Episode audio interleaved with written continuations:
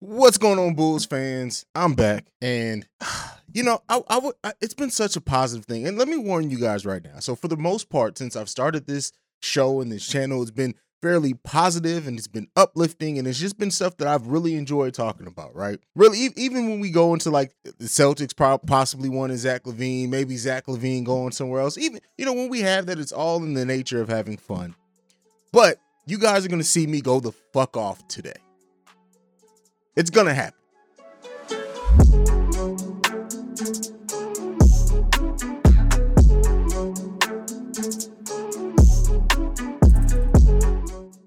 So, getting into this, Thomas Satoransky, Tomas Satoransky, excuse me, let me say his name correctly. I know I mispronounced some stuff on this channel.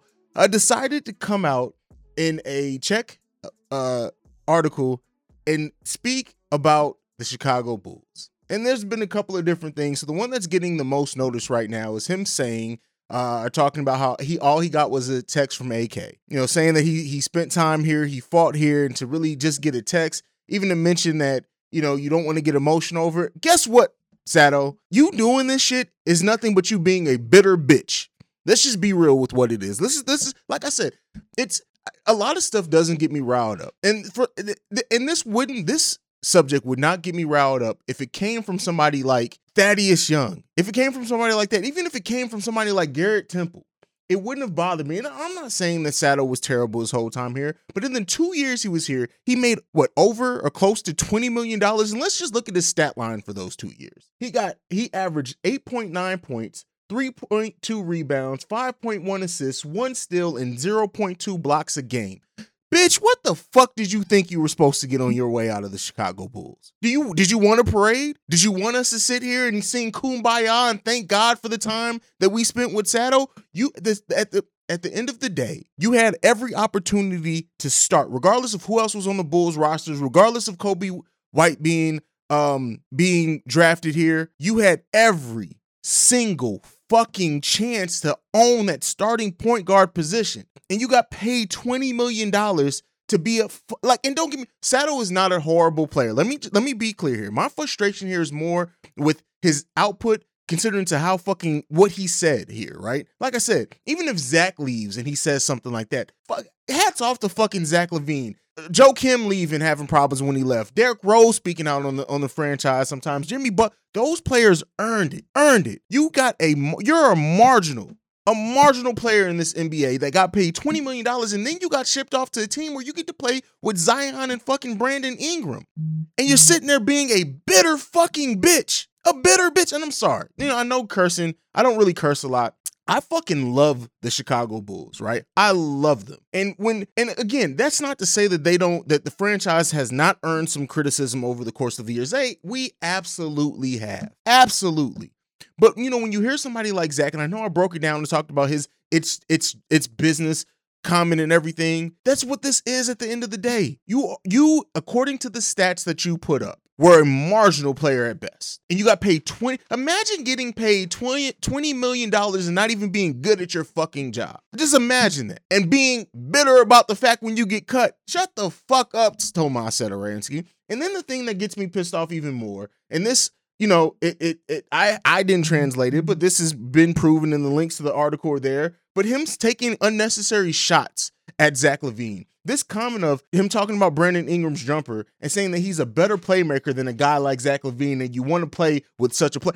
Fuck, fuck you, Tomas. Kiss my motherfucking ass, man. You sat here and you were on this team. Like I said, you were a veteran presence. You had every opportunity. And, and let me not act. The players on this team, for all I know, fucking love Tomas Satoransky. I don't know what he did for Coby White in the locker room. I don't know what he did for a player like Zach LaVine. I don't know. When we got to- Tomas Satoransky, we knew what we were getting, right? We well, we thought we were getting a borderline starter, a player who has played so solidly when he was in Washington, and then he came here. You had every opportunity to shine, every opportunity, and you put up marginal, marginal stats at that. Like I said, I want to, I want to be clear. I, even in me being frustrated with his comments and how they came out, I do not hate Tomas Satoransky. I don't think Tomas Satoransky is a bum either. I don't think he is. I think he's a player who can contribute to a really good team. And I and I was hoping that uh, if Tomas, if we would have had Tomas Satoransky instead of Alex Caruso, for example, going into the season, I wouldn't have been sitting here like, oh, we need to get rid of that Sato character. But when you sit here and say shit like this and you didn't, you you and Archie Diacono weren't it really wasn't that much difference in your fucking stats, bro. It wasn't. It wasn't. So to sit here and to be upset like somebody should pull out the fucking red red carpet and sing and and scream fucking hallelujah or whatever. Thank you so much for the two years that you spent. Shut the fuck up. You didn't have this to say when Washington shipped your ass out. It's it's the entitlement for me, right? It's the entitlement in this that it's just like shut the fuck up. I know I keep saying it. Like I, at the end of the day, Sato, shut up. Go play. Go play. Go play. And I, you know, I wouldn't be surprised if Sato comes here and we play the we play the Pelicans one game this season. He fucking goes the fuck off. I wouldn't be surprised. Players find all types of motivation. He has the capability, especially when he if he's in the right situation. But Sato, for you to say or your your butt hurt about the way that you shipped out, the fact that you got a text, you could have not got that fucking text. You got what was uh, what you earned by your play here. We didn't fucking make the playoffs. You had there's times where Zach's out, times where Coby's out, fucking whatever else. You didn't fucking shine on. Let me let me be honest here. Sato did have some games. Let me not act like he was like I said, he wasn't a bum. He's had some he had some great games and some great stretches here while he was in Chicago. But consistency. Consistently, you were not a great player here. You weren't even a good player. You were solid.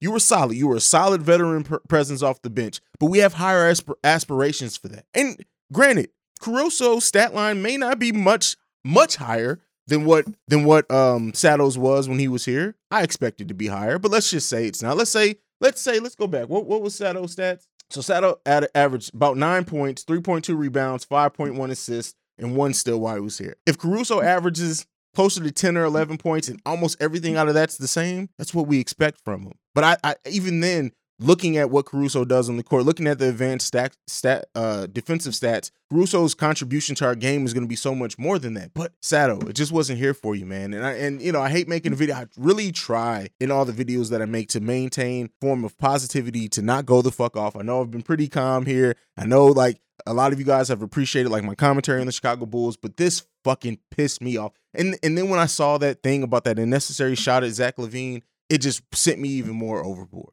It did. It did. So this you're getting my raw thoughts here. Thank you for listening to Chicago Bulls Central. Follow Chicago Bulls Central at Bull Central Pod on Twitter. Uh, you can also send us any feedback, questions, comments, concerns, bullcentralpod at gmail.com. I'm getting that voicemail set up. We'll have that set up before the end of this week. Uh, we do have a voicemail. It's 614-547-2039, but that line shared between another podcast that are doing this one. We'll have one specifically for this podcast by the end of this week, um, as well as an Instagram uh, where I'll be taking little clips of the videos and doing stuff there. So uh, be on the lookout. We're continuing to grow. I appreciate you guys so much. I'm back, back to being regular Haize back to being to your regularly scheduled programming. Next video, I probably, I, probably, hopefully, won't be so uh, fired up. But thank you so much for you guys' support. And like I, I like to end every video on, go Bulls. Peace. This has been a presentation of the Break, Breaks Media. Media.